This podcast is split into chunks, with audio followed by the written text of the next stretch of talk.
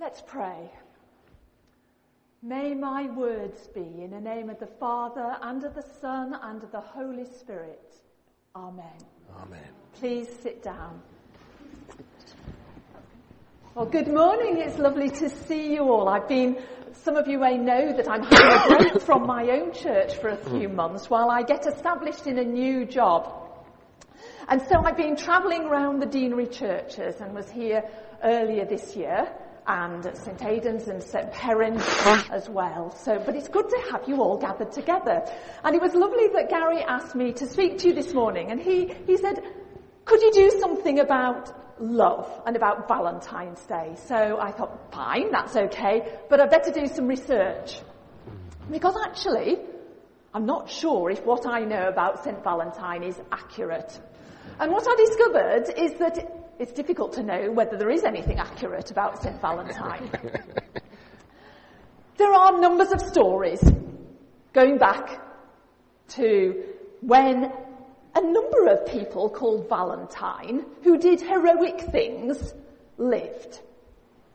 But the consensus that's probably got a great deal embellishment added to it over the years is that probably Valentine was, or the one that we think of, was a priest, possibly a bishop, but probably a priest in Rome. In the time of Emperor Claudius II, who was, like many Roman empire, uh, emperors, very brutal. One of the versions of the story is that Claudius wanted all the men to be soldiers, all the young men. But the married young men didn't want to go off to war. And so there was a problem. So Claudius thought, hmm, what am I going to do about this? I'll ban marriage. So he banned marriage. But the young couples wanted to get married. And so they went off quietly to Valentine and he married them secretly. Inevitably, he got found out and arrested and put in prison. But the couple still kept coming in the dark of night to get married and Valentine would say the liturgy and of course he got caught again. And this time he was condemned to death. Well that's one of the versions of the story. There are other variations. One is that Claudius didn't like the fact that Valentine tried to convert him. And so he condemned him to death. One of the stories is that the jailer's daughter got very close to Valentine. he was a priest, you know, just, just be careful of what we're thinking. But when he was going to his execution, he left her a note. And on the bottom of the note it said, from your Valentine. Now, we don't really know. We don't really know. But I wonder what sort of picture comes into your head when you think about Valentine's Day. What sort of picture of love? It's a big business these days, isn't it? cards, gifts, you know, advertising for meals, romantic meals to go out. You could spend a fortune. I'm not sure that that's what Valentine died for. Not sure what he would have thought. But then we've got that couple, haven't we, celebrating their wedding in Cana in the gospel reading. We don't really know very much about the couple. It's not, you know, other than, other than the master of ceremonies going to speak to the bridegroom, we don't hear much about them. And the chances are that that was probably an arranged marriage because that was how they did things in those days. And any sort of romantic love would come later. That wouldn't be necessarily at the first stage of them coming together to be married. But commitment would certainly be expected from the couple. We do know that Jesus was there though. And we do know that he performed this, his first miracle, transforming all those gallons, all those litres of water into the very best wine. We certainly see Jesus blessing the gift of marriage and making that celebration memorable. But what else comes to your mind when you think about love? Is it, is it just romance? You know, the Hollywood movie? Is it? Joe was telling me that when Voce was here, they sang the song, Love Changes Everything. Is it that? Is it that sense that love comes in and changes us? Is it about commitment in the face of great difficulty? The person that you married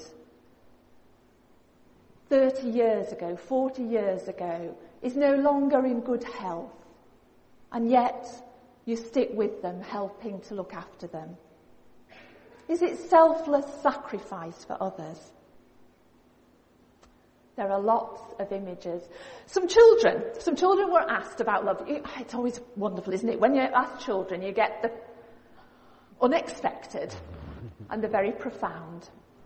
So this is what Billy said. Billy, who was four, said, when someone loves you, the way they say your name is different. you just know that your name is safe in their mouth. I rather like that description of love. Doesn't it say something very special about what it means to know that you're loved the way someone says your name?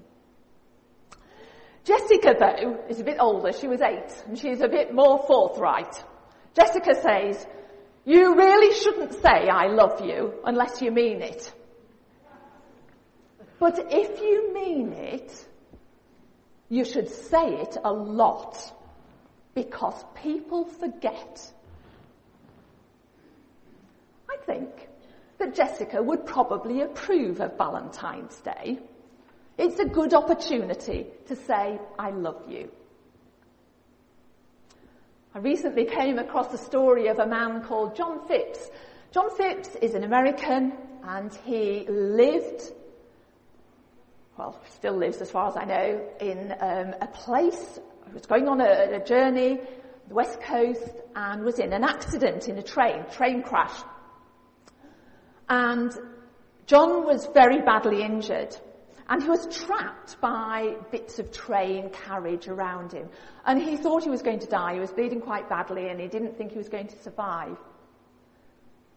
He didn't want his family to forget how much he loved them. So he used some of the blood that was pouring out of his wounds and he wrote on the underside of the seat that was trapping him, I love my kids. I love Leslie. That was his wife. He did live, fortunately. But it mattered so much to him that they didn't forget his love for them, that he wrote it in his blood.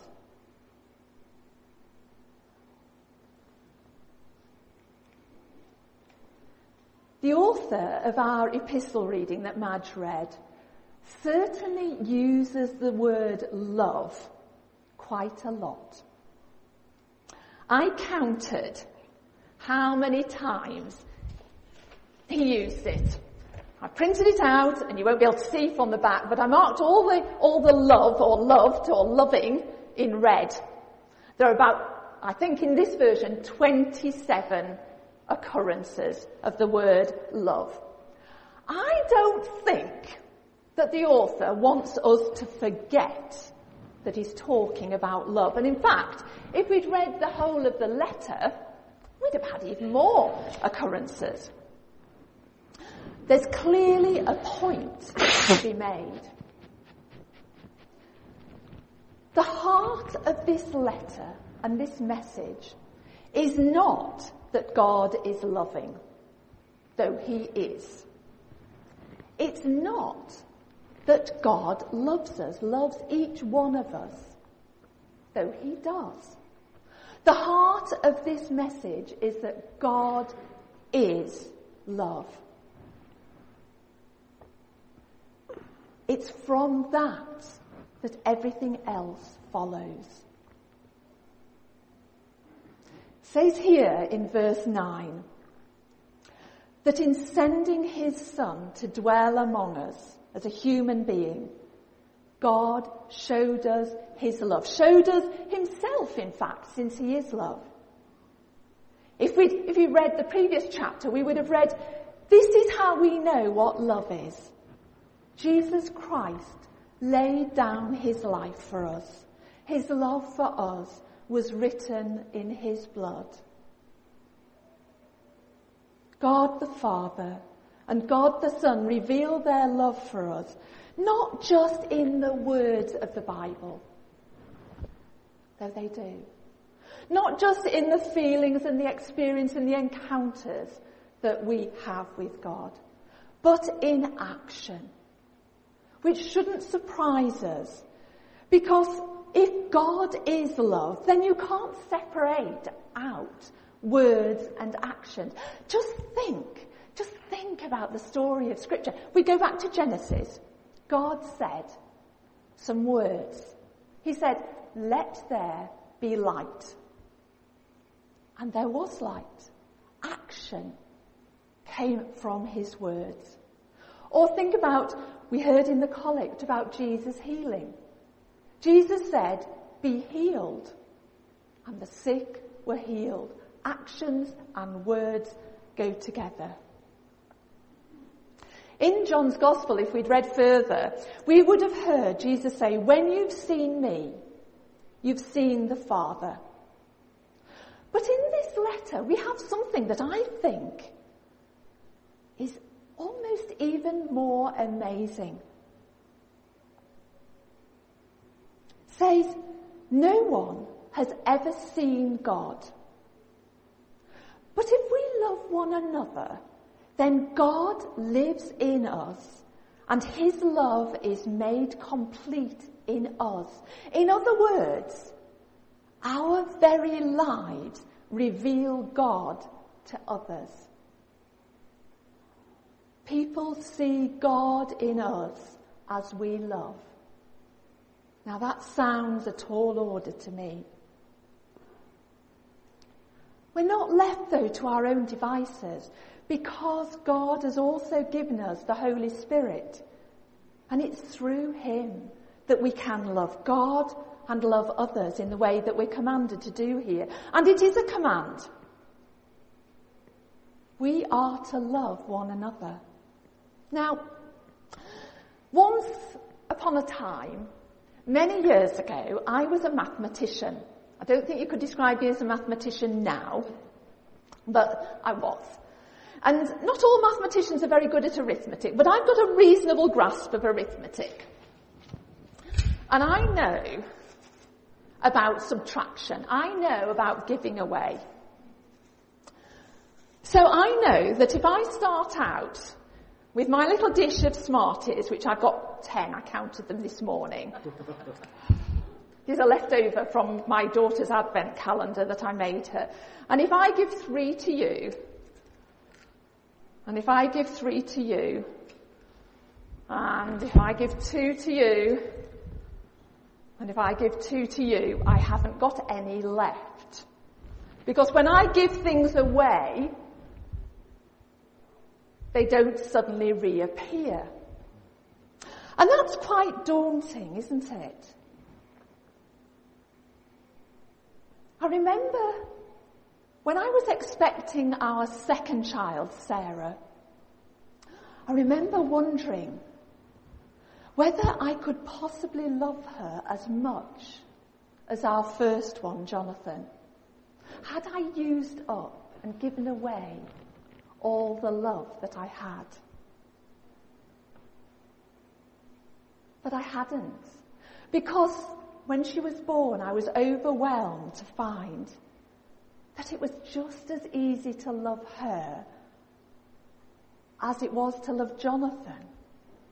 and then David when he came along. You see, the mathematics of love aren't about subtraction like that. There's a different mathematical model. Now I'm going to illustrate this and you're not to take it literally because it doesn't work literally. Let's have a look.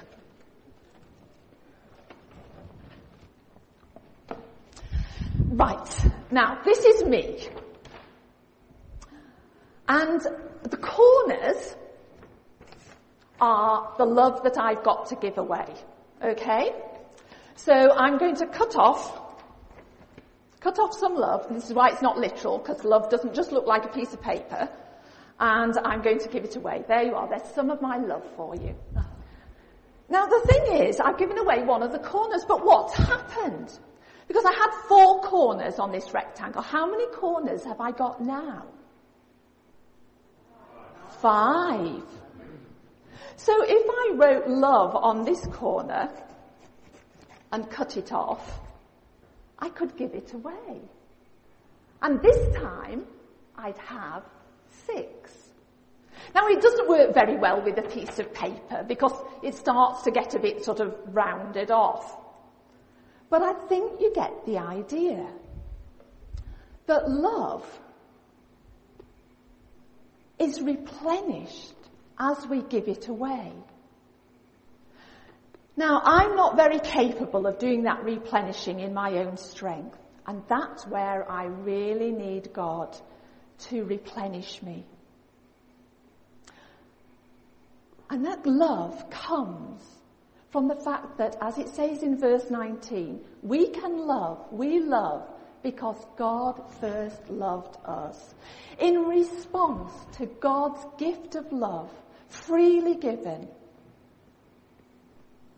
giving himself in Christ and in the Holy Spirit living within us, we are then called to live lives of love. Lives that are as overflowing with love as God is himself. Now the way that that will look will be as different as the difference between us, different between personality and situation. Just for a moment, think. Think of where you have experienced love in your life. Like, uh, love that's been given to you and love that you have given to others. And you will know that it looks different for different people. But the wonderful thing is, as I said, although our love may seem limited, God's love isn't. It's His very essence. And it's His love that flows through us. Loving in this way may seem countercultural, and I think it probably should. Think about Jesus telling us to love our enemies.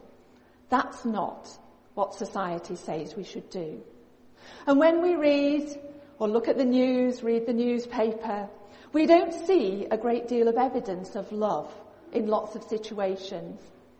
In war, financial crises, family breakup, and sadly even within the church. Loving in this way, that sacrificial, freely given, constantly overflowing love is costly. And it's risky. Look at St. Valentine. Look at Jesus. Look at people dying today as they share their Christian love. But to be Christian means to love others. We are free to love others because God has first loved us beyond all measure. And we're reminded of that not least every time we come round the communion table. Now I know that we passed Valentine's Day but I'm going to offer you all a heart as a reminder of God's love for you. It's an edible heart. So you can either eat it yourself, either now or when you're having coffee, or perhaps you would like to give it away. But whichever you do, perhaps as you eat it or as you give it away, you might just reflect on God's love for you and reflect too on the opportunities that He's giving you to love Him and to love others. Amen. Be